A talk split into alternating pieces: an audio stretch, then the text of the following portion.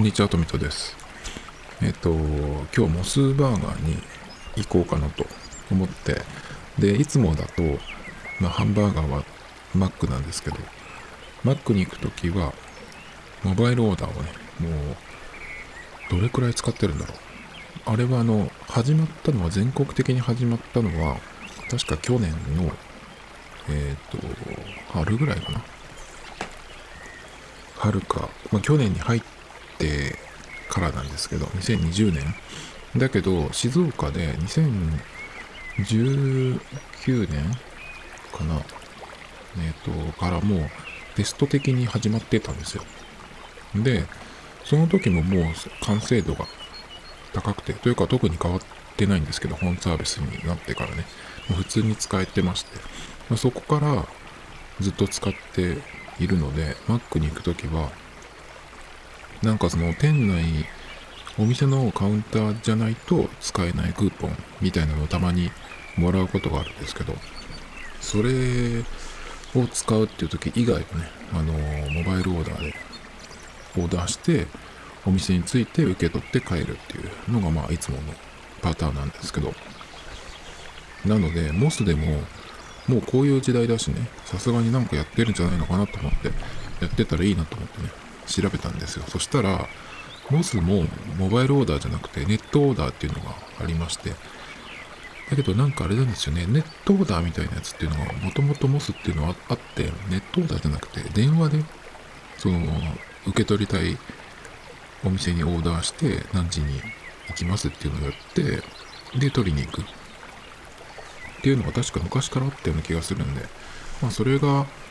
えっと、ネットオーダーにも、そのネットでもオーダーできるようになったのかなっていう感じなんですけど、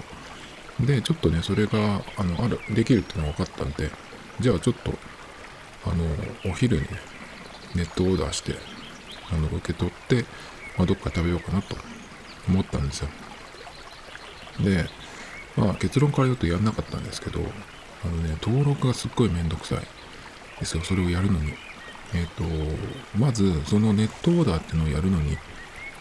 あたって、モスのその会員登録みたいのをしなきゃいけないですね。そこがすごい煩わしいので、そのまあもともとそのモスの会員みたいになってる人だったらすんなりね、えー、それそれでログインしていけばいいんですけど、僕の場合はそれをやってなやったことがなくて、で、えー、まあ今回ねそのネットでオーダーして食べようかなと思っていたんだけど、そこからやらなきゃいけないっていうことで、なんかねすごいめんどくさかったです。あのー、マクドナルドのモバイルオーダーの場合はまずアプリをダウンロードして、でそれでそこのアプリのアカウントを作ればいいんですよ。メールアドレスとパスワードを決めて、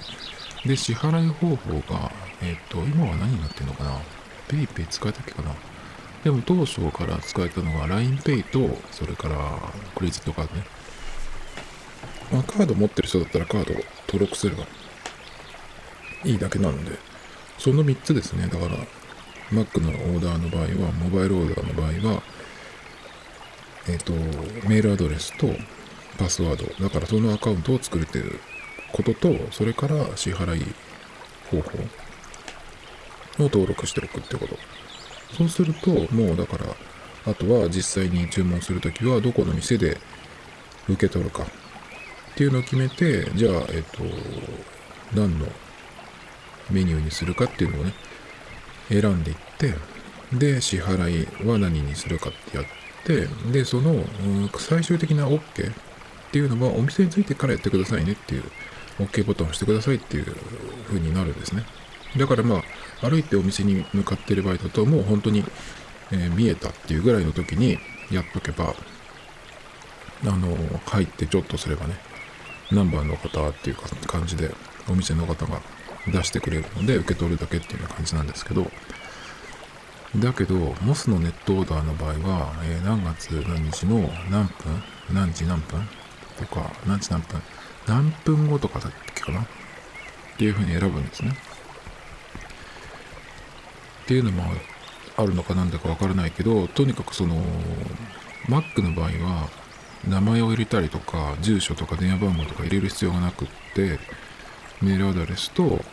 えー、パスワード決めてあと支払い方法入れるっていうだけなんですよ。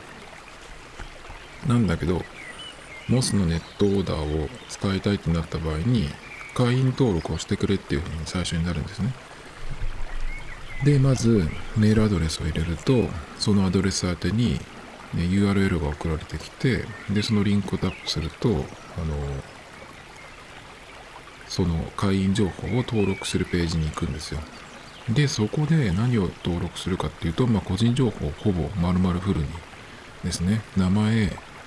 名前のその漢字とかなと両方入れて、それから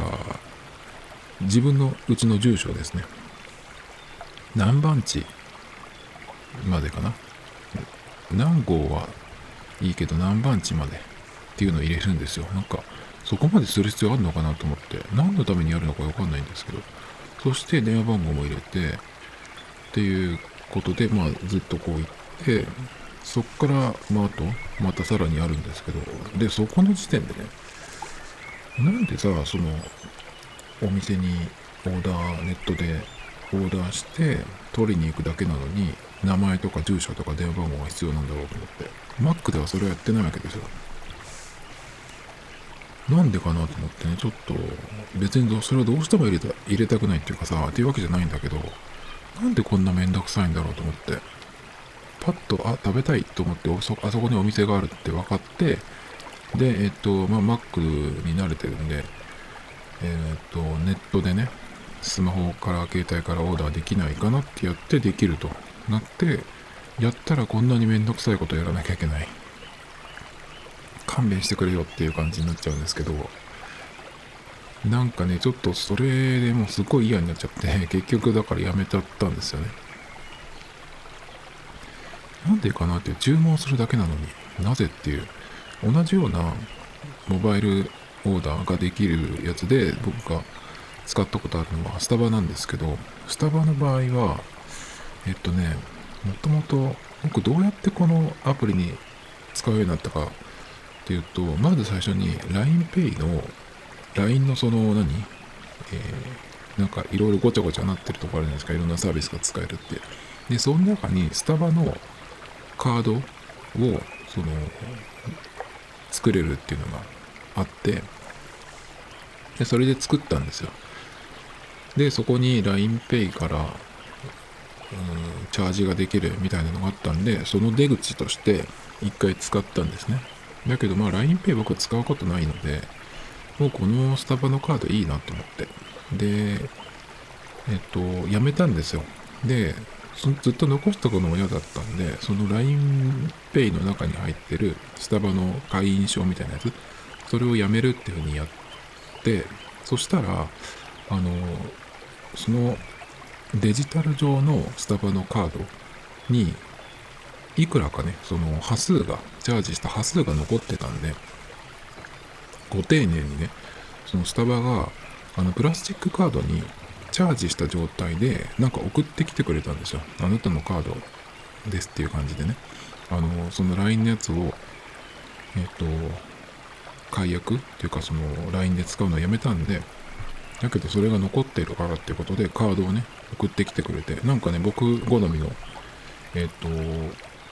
なんていうのかな、イラストみたいなのも書いてあるんですけど、透明な部分もあってね、僕スケルトンフェチなんで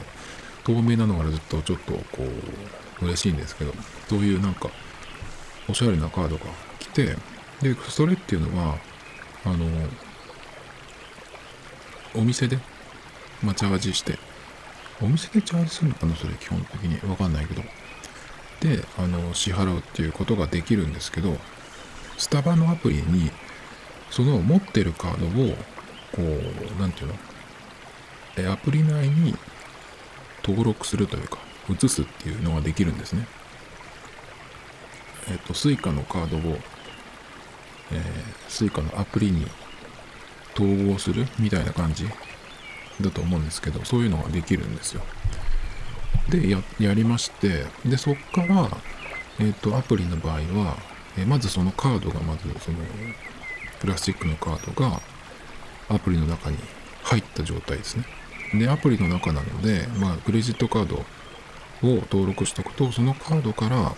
チャージするっていうのができるんですよね。カードから直で払えないっていうのがちょっと僕はそこだけちょっと不満なんですけど、チャージが嫌いなので。だけどそこでチャージをすると、そのチャージした、えー、分をモバ、モバイルオーダーで使うことができるんですね。それの場合は、えっと、どこのお店で受け取る、それから何分後とかって指定したっけかな、ちょっと忘れちゃいましたけど、でもそんなめんどくさか、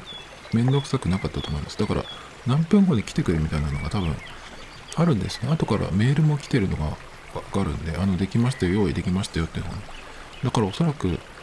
店内とかで待ってる場合に気づくようにっていうことかなと思うんですけど、まあそういう感じで Mac の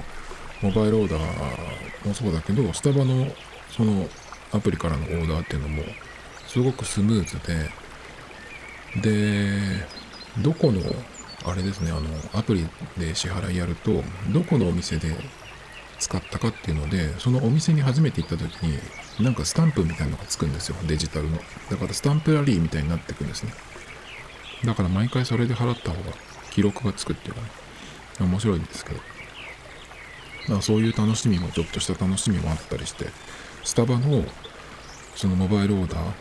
ーもよくできてるんですよね。なのでなんでそんなモスのやつっていうのはあのオーダーするだけにめんどくさいのかなと思って、で登録しないでオーダーするっていうのもできるんです。だけど登録うーんしないでオーダーするのと登録してオーダーするっていうのと何が違うかっていうと、登録して会員登録してからオーダーすると、毎回その名前とかなんとかを打ち込まなくていいですよっていうことなんですよ。じゃなくてそも、そもそもそれがいらなくないですかっていうね気がちょっとするんですけど、古いなんですよね。なんかねちょっと な, なんか違う気がするんだけど、そこまでスタバのやつもそこまで言われたっけかなと思って、スタバのやつどうだったかな忘れちゃったんですけど、だってうちに何かを届けてもらうとかってわけでもないのに、その電話番号とか住所、名前すらいらない。スタバのやつも名前は入れてないですね。その入れる必要ないし、えっとマックのやつもなかったと思う。それを求められてはいない。なんか入れたければ入れるっていうのはできるかもしれないけど、スタバのやつはオーダーするとあのケニアゼロよんとかね、なんかそのそのお客さん固有のその日だけのだと思うけど、あの番号がね、番号の名前みたいなのが出るんですね。なのでそれでこう呼んでくれるっていうか、モバイルオーダーの方でケニアのよんばんの方いらっしゃいますかみたいなさ言われて、入ってってこう自分のねやつをそう見せればお店の方とあの確認が取れるんですけど、だからそれでいいと思うんですけど、なんでそんなのがいるんだろうと思ってね、ちょっとその、ま、特にマックですよね、同じハンバーガーなんで、マックのやつがもうできていて、あんだけ素晴らしいものがあるのになぜこんなやり方をしてるんだろうと思ってね。だから結局その日はモスに行く気満々だったんだけど、あの行かなかったです。なんかちょっとこれは嫌だなと思って、もう一回やっちゃえばいいのかなと思ったんだけどね、なぜ名前を入れる、なぜ住所が必要ってちょっと思って、なんかそれに関してはすっごいそう思ったんですね。普段別になんかそのネットのなんかの会員登録とかすぐやるんだけど、それに関してはね、なぜと思っちゃって、で規約を読んだんですけど、規約を読めばその個人情報を収集する目的、なぜこれを収集するのかっていうのが大体書かれてるじゃないですか。だから読んでみたんです、珍しく。そんなのいつもさ読まないのに。だけど読んでも全く分かんないです、意味が。あのお客さんのそのなんていうの、利便性を高めるためによりみたいなことが書いてあるだけで、それって答えになってないじゃん。例えばさ、うん、こういう場合に住所とか電話番号名前が必要だから入れてもらいたいとかさ、なんかそれが書いてあれば、まあその建前でもね良かったかなと思うんだけど、それすら書いてなくて、なんかねちょっとずれてるなんていうか、それは Mac には勝てないわなっていうのをちょっと思ってしまいましたね。例えばそのモバイルオーダーや受けて、オーダーを受けてその商品できて準備できてるけどお客さんが来ないとか、あとはそもそもその受け取る店を間違えて入力していたっていう場合、それでお客さんが来ないっていう状況とかね、まあそのさっき言ったマックとかスタバのやつでも起こっているかもしれないけど、でもそういう場合にもそれこそ規約に書いておいて、その場合の責任っていうのはお客さん側ですよっていうふうに一個書いとけばさいいわけじゃないですか。っていうかそれはもう客がさ自分の携帯で操作してるわけだから、絶対に客の、えー、責任じゃないですか。だからそこのために個人情報、特に名前とかなんとかさ入れさせる意味はない、必要はないと思うんだけどね。それでこう来ないからつっていちいち電話するっていうのもなんかおかしいし、まあだから結局やめたんですけど。で、モス、そう、注文時にね、時間も指定しなきゃいけないです。何分後っていうの。例えば、えっと、にじゅっぷんごとかにするじゃないですか。で、僕みたいに、そのにじゅっぷんごって指定して進めていって、会員登録が必要ってなった時に、こう、いろいろやっていくと、ごふんとか過ぎていくわけですよ。そうすると、え、オーダーができるみたいになった状態になったとしても、今のこのさっき指定した時間はもう使えませんみたいになるんですよね。それじゃあさダメじゃんっていう。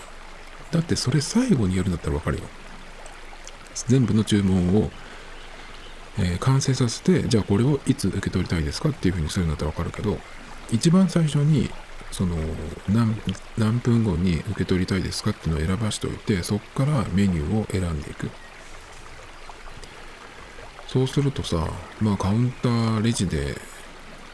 ごふん悩む人っていうのはなかなかいないと思うけど。ゆっくりね自分で、えー、携帯でなどをやってればさごふんぐらい経つっていうこともあるじゃないかなと思うんだけど、そのちょっと時間指定っていうのも必要ないよなっていう。だから、えー、最後にあのー、やればいいんじゃないのかなっていう。その Mac の場合はさ時間指定なんて必要ないんですよ。お店に来た時にあんたがか確実に受け取れるような、えー、ところまで来た時に最終のそのオーダーのボタンを押してくれよっていう、そういう仕組みなんで、それをやればさ時間指定なんて必要ないわけですよね。なんかそれもなと思って、で結局その日行こうと思っていたモスっていうのは歩いてごふんぐらいのところにあったんですけど、だからねその店に行って注文するのもなんかちょっと嫌だなと思っちゃったんですね。っていうのはあのまずそこがえー電子決済というかそのキャッシュレスに対応しているかどうかっていうのもいまいちちょっと分かんなくて、そこの全館、えー、キャッシュレスになったようだっていうのはなんとなくそのホームページ、その商業施設のホームページにデンって出てたんですけど、そこの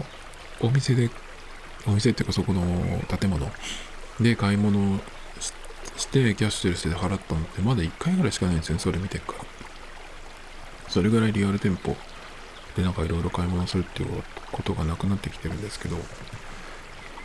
だからねちょっとそこ行ってさ現金しかダメですとかさ、えっとなんか独自電子マネーみたいなのじゃないとダメですかって言われるとさちょっと困るわけですよね。それを確認するのもなんかめんどくさいしっていうね。だからこういうのがあるともう、ま、もうモスのメニュー今何やってんのかなって見ることもなくなるっ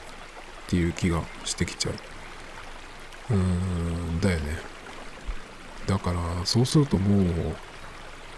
うよりハンバーガーマックっていう風になっちゃうかな。いろいろ食べたいけど、もうそれだったらさ、クレジットカード使えるだろうなっていう、その、なんていうの、グルメバーガーみたいなとこに行けばいいじゃんっていう気がしちゃうんだよね。なんかちょっともったいないなっていう気がするんですけど。っていうね、モスのネットオーダーに関する話でしたけど。そしてですね、えー、そのネットオーダーというかキャッシュレスの話ですけど、ちょっとこうつながるんですが、 ライン と Yahoo がさんがつついたちに統合されましたね。えっとその前に ライン モっていう新しい、そのソフトバンクが ライン モバイルを吸収してやるっていう、えー、にじゅうギガのプランですね。最近よく言われてる。それがちょっと前に ライン モっていうのでやりますよっていう正式発表があったんだけど、その後ですね、だから今このさんがつついたちに ライン とこの Yahoo の経営等を発表されるんで、それを受けてからの方がなんかいろいろもっと答えられることがありそうなね、こう含みがなんかそのあったっぽいんですけど、ちょっとその辺も気になるところなんですけど、まあ、僕的にはキャッシュレスの ライン Pay と PayPay がこう、なんだろうな、その合併なのかどちらかに吸収されるのかわかんないけど、それもね、あの発表されましたね。で、これっていうのが、えっとよく言われていた PayPay に ライン Pay が吸収されるみたいなのは違うよっていう話が出ていましたね。で、このエンガジェットの、えっと、記事なんですけど、鈴木純也さんっていう人の、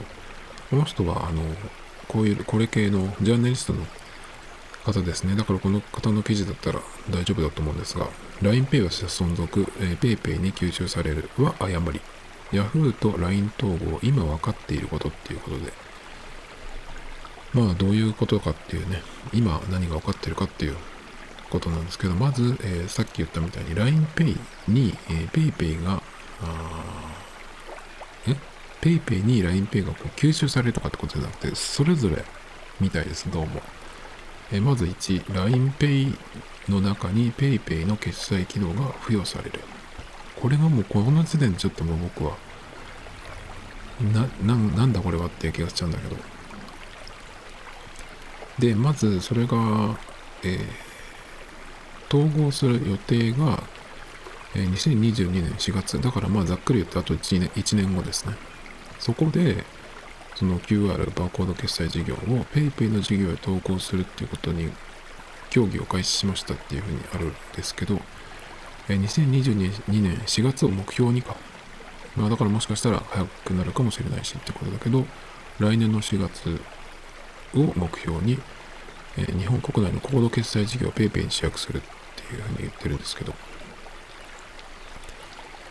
えっとね、これでどういうふうになるかっていうと、うーん、にせんにじゅういちねんしがつげじゅん以降に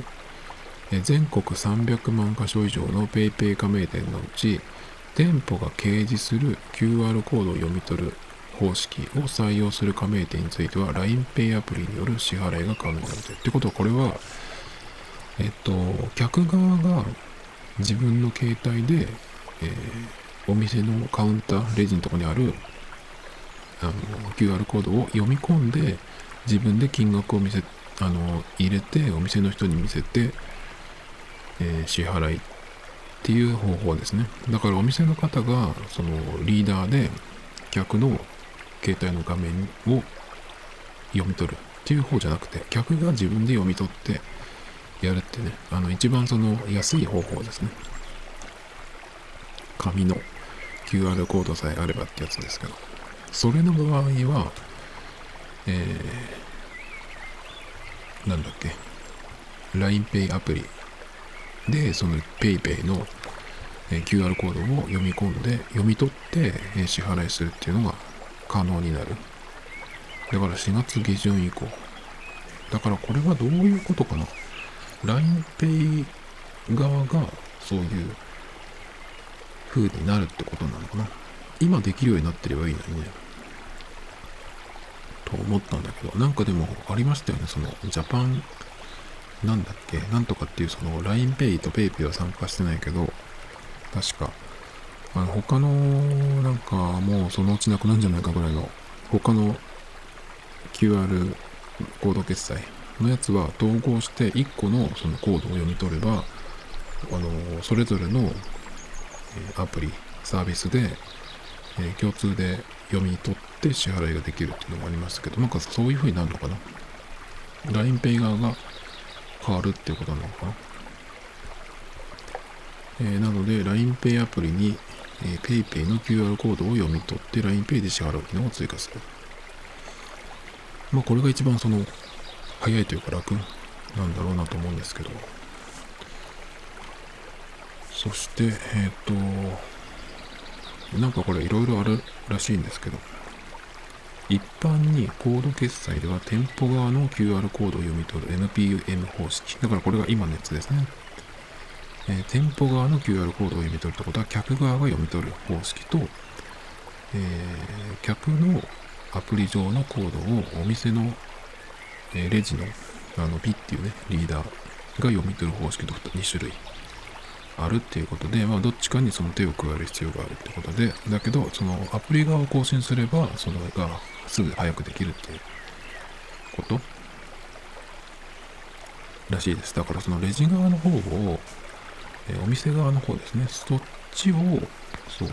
に手を加えるっていう方が時間が必要みたいですね。そして、えー、今後ふたつのコード決済の仕組みを PayPay 側に寄せていくのであるとすればって書いてあるんですけど、加盟店の多い PayPay 側の負担を減らすため ライン Pay アプリに表示する、えー、キューアール コードを PayPay ベースのものとする。まあそうですね。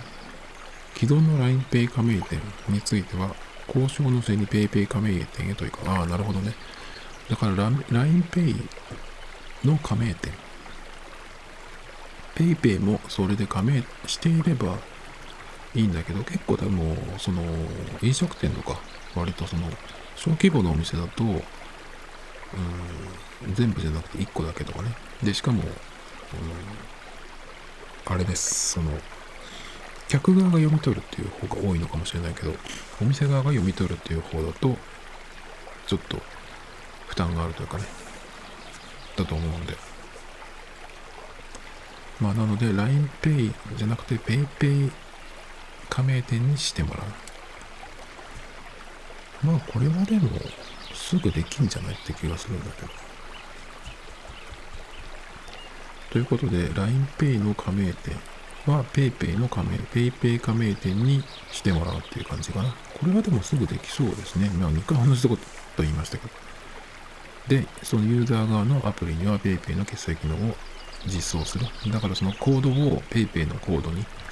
PayPay のその何、えー、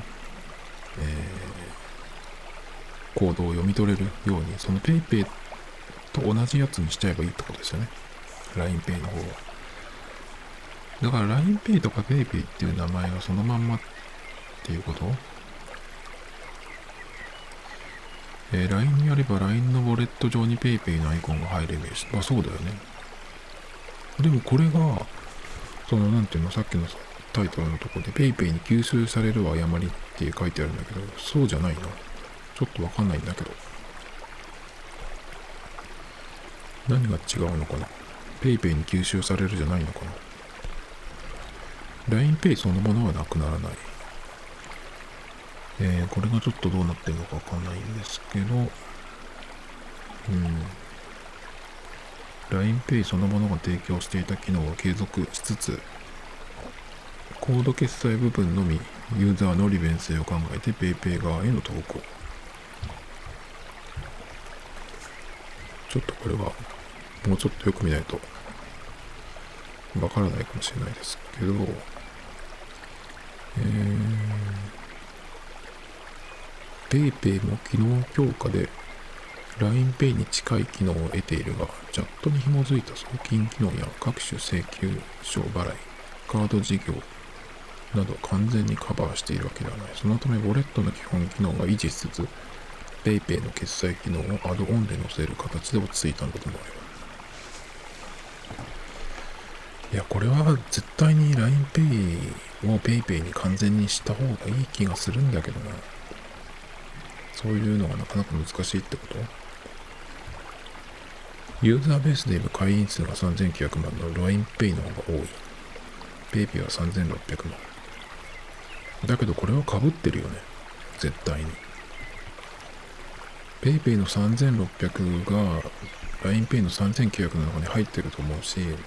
なんならそのさんぜんきゅうひゃくの中に同じ人が複数の端末で使ってるっていうことが多いと思うので、 ライン ペイ を消滅させてもなんかその困らないんじゃないかっていう気がするんだけど、うん、やっぱね、その ライン ペイ がしか使えない自販機とかなんとかであったりするんですけど、それだけのために ライン ペイ 使おうと思わないし、 ライン ペイ って基本的にそのお店とかで使うっていうよりかは、あのスタンプとか欲しい人がさ、そこで買うための支払い方法ぐらいじゃないの、残るとしたら。あとね、この ライン とその PayPay とかの、えー、このユーザー数がなんとかっていう話を聞いてると毎回思うことなんですけど、 ライン がその会員数がいっぱいいて、でみんなが毎日使ってるそのなんていうのかな、えー、みんなが使ってる離れられないアプリみたいに言ってるんだけど、だからそのプラットフォームみたいに言ってるんですけど、それってその思その ライン 側が思ってる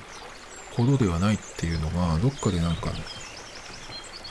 現れないのかなっていう気がするんだけど。だって仕方なく使ってるっていう人ももう結構な割合でいると思うんだよね、 ライン って。僕散々ここで言ってますけど、 ライン 自体も本当にメールよりも使いにくいなと思うこともあるし、メールでやればいいことをあの ライン でさやってるっていうアホな企業とかさもういるわけですよ。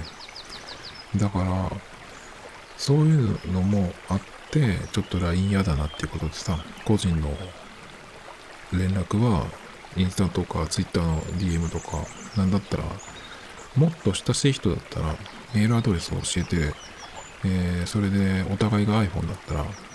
iPhone のメッセージアプリ使えばいいじゃんね。別に ライン のそのスタンプがなければなんとかってことでもないしさ、 ライン と違うその伸び伸びできるアプリってのがあればそっちで連絡は通ると思うし、そんぐらいじゃないっていう気がするんだよね。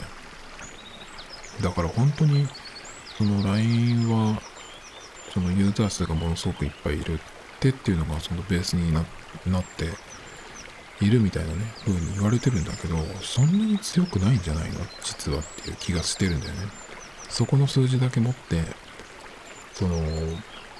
なんていうのかな、企業だったり自治体とかさ、そういうところにこう ライン っていうブランドとしていろいろこう営業かけて、それでこう ライン のアプリがさなんだかわかんないごちゃごちゃしたものになってるけど、なんかそうでもないっていうことがいつわかるのかなっていう気がちょっとしてるんですよね。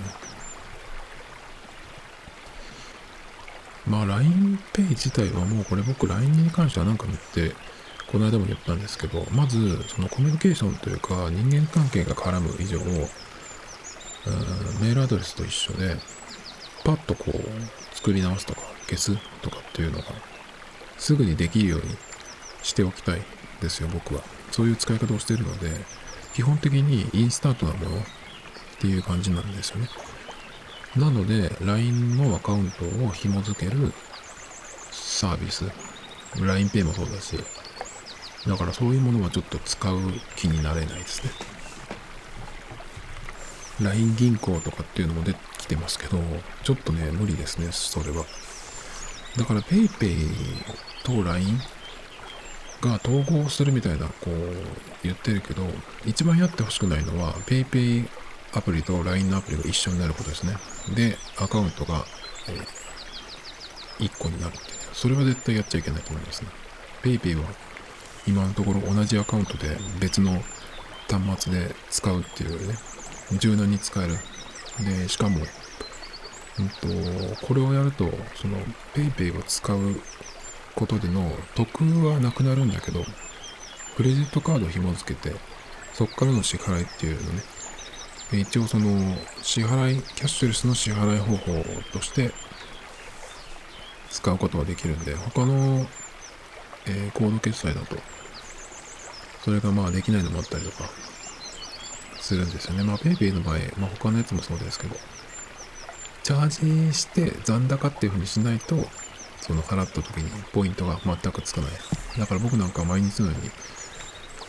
PayPay で払ってますけど、何もポイントはついてないですね。カードで払ってるので。まあだから、これも将来的にどうなるかわからないですけど、でも本当によく思うのが、えー、PayPay でも ライン Pay でもなくて、あのタッチで支払う。そしてカードを紐付けるっていう方法、それがやっぱり一番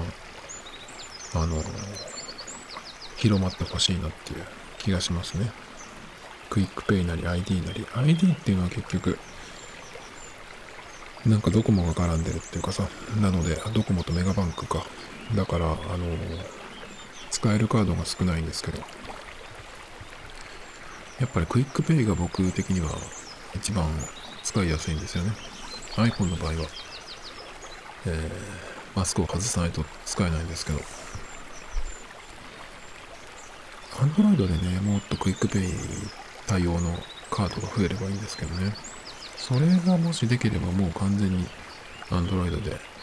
支払いをバンバンやっていくっていう感じになると思うんですけどね。だから PayPay とか ライン Pay とか言ってる場合じゃなくて、そのどっちかどっちもかをそのタッチで払えるようにしてほしいなっていう、そこが一番ですね。そんな感じかな。それから前回だったかな、あの れいてんさん ミリ系の超極細激細系の油性のボールペンが結構今出てるんですけど、まあそれをね見に行きたいなと、まあ見にと買っちゃうからやめとこうかみたいなね話をしてて、ちょっとじ今日ねちらっと見に行ったんです。そしたらえっともうトンボのモノグラフライト れいてんさんはち だっけこれはと、あと、まあ、ジェットストリームの れいてんさんはち、 あとアクロボール系の れいてんさん も全部出てましたね。まあ今日は買わない買わなかったんですけど、行ったらですね、やっぱ行くとろくなことがなくて、あのまた新しい限定色みたいなやつが出てたんですよ。それがですね、えっとユニボールワンユニボールワンの春の春夏の限定色っていうのと、あとクリップのところが、うんとローズゴールドになってるやつですね。それが出てまして、勘弁してほしいなっていう感じぐらいちょっと買う寸前まで行ったんですけど、えっとまずうーん黒インクの普通のやつなんだけど、ボディが白と黒それぞれで れいてんさんはち と れいてんご の、うん、やつがあー普段はシルバーのクリップなんですけど、これはピンクゴールドっていうね、なかなか綺麗な色で、やっぱセンスいいですね、これね。出てました。これもし買おうとしたらと思って。うーん、れいてんさんはち と れいてんご で白黒かなとかちょっと思っちゃいましたけど。そして限定色っていうのが、えっと、秋頃にもあったんですよ。ろく色でですね、ろく色だっけ ?きゅう 色かな。結構きゅう色かありましたね。そのうちの僕、うん、なな色ぐらい買ったような気がするんですけど、でまたさらにね春夏のやつが出たよっていうことで、うんとこれはね単品じゃなくてセットになってました。あの秋のやつはセットでも売ってたけど単品でも買えたですけど、今回はセットにしかなってなかったですね、僕が行ったお店では。で、どういう色かっていうと、まず、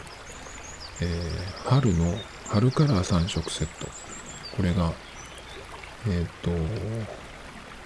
さんびゃくきゅうじゅうろくえんセットで、色がうぐいす色、あんこ色、山ぶどう色。いいチョイスですね。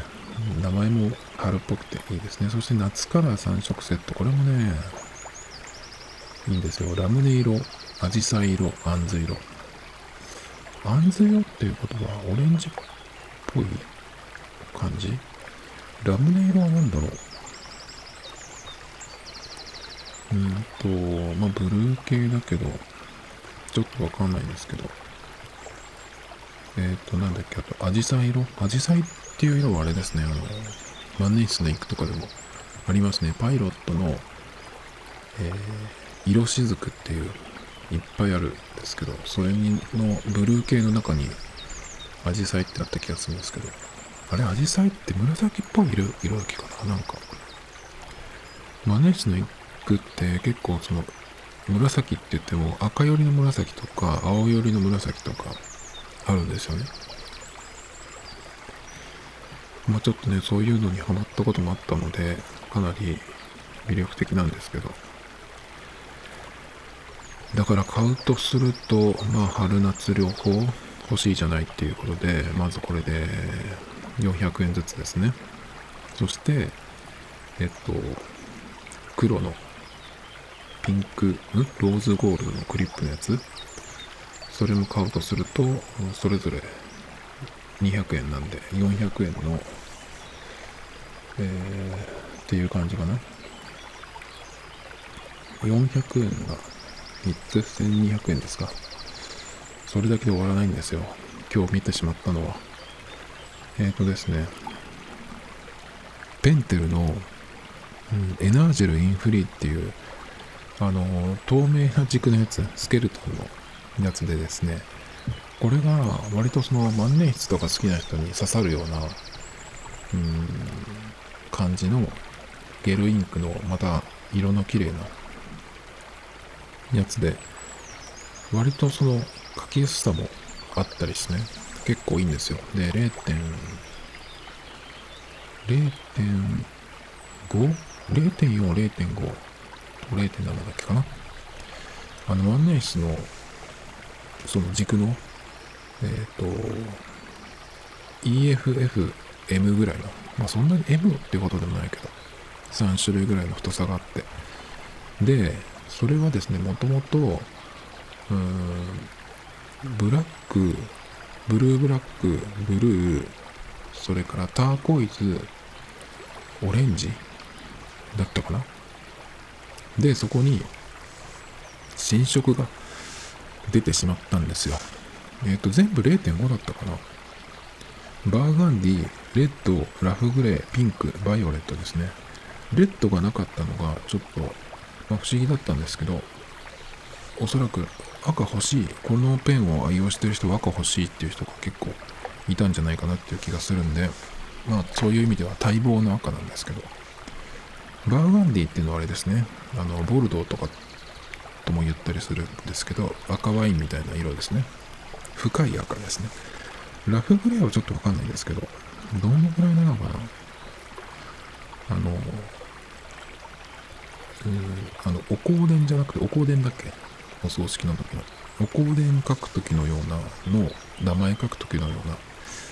ああいうグレーじゃないと思うけど、さすがにラフグレー、どんな色なんだろう。でも黒よりはちょっとあれなのかなっていう感じかな。ちょっと何って感じだけど。そしてピンクね、バイオレット、バイオレットはどんな感じなんだろう。でも今までブルーがあって、ブルーブラックがあって、そしてブルーがあったのでターコイズかな。のでバイオレットってことは紫系かな。今までない色のその間みたいなとこ、空いてるとこね、ちゃんとこう入れてきたってことで、ますますなんかちょっとその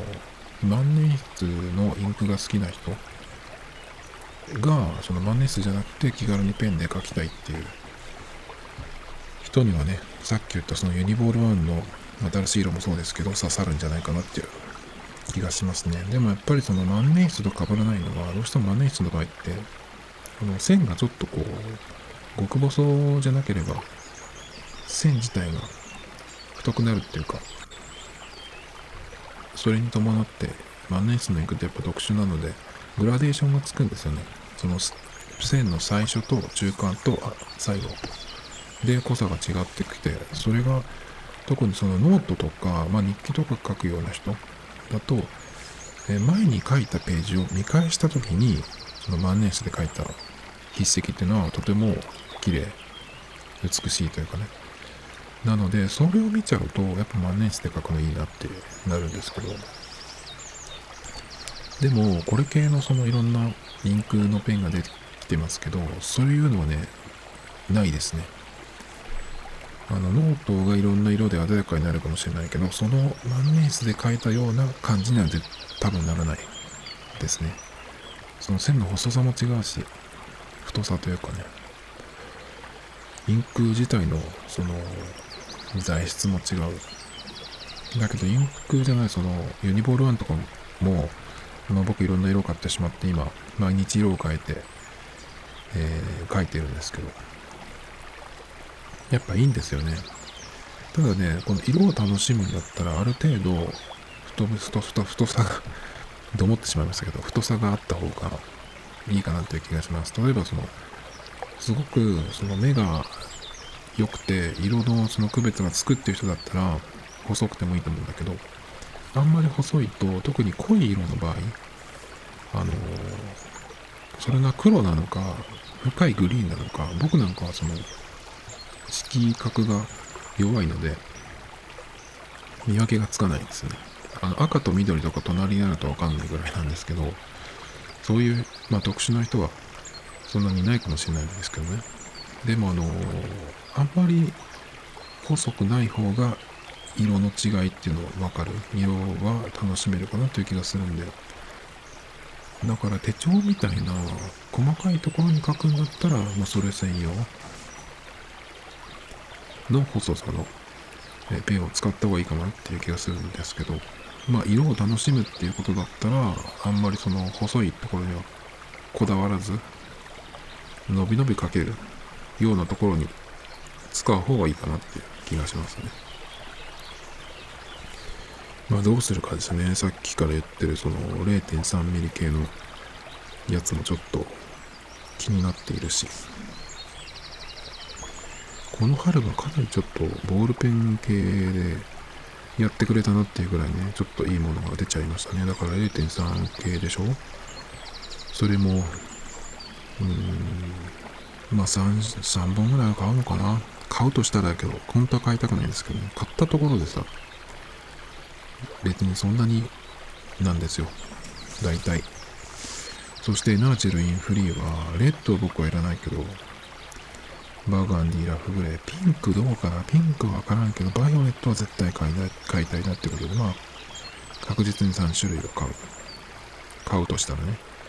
ユニボールワンはさっき言った、えー、黒白いっぽんずつとさんぼんセットそれぞれっていう感じですね。どうかな、ちょっとわかんないですけど、もしかしたら買ってしまうかもしれないですね。トミトタイムズポッドキャストThis program was broadcasted you, Anchor エフエム.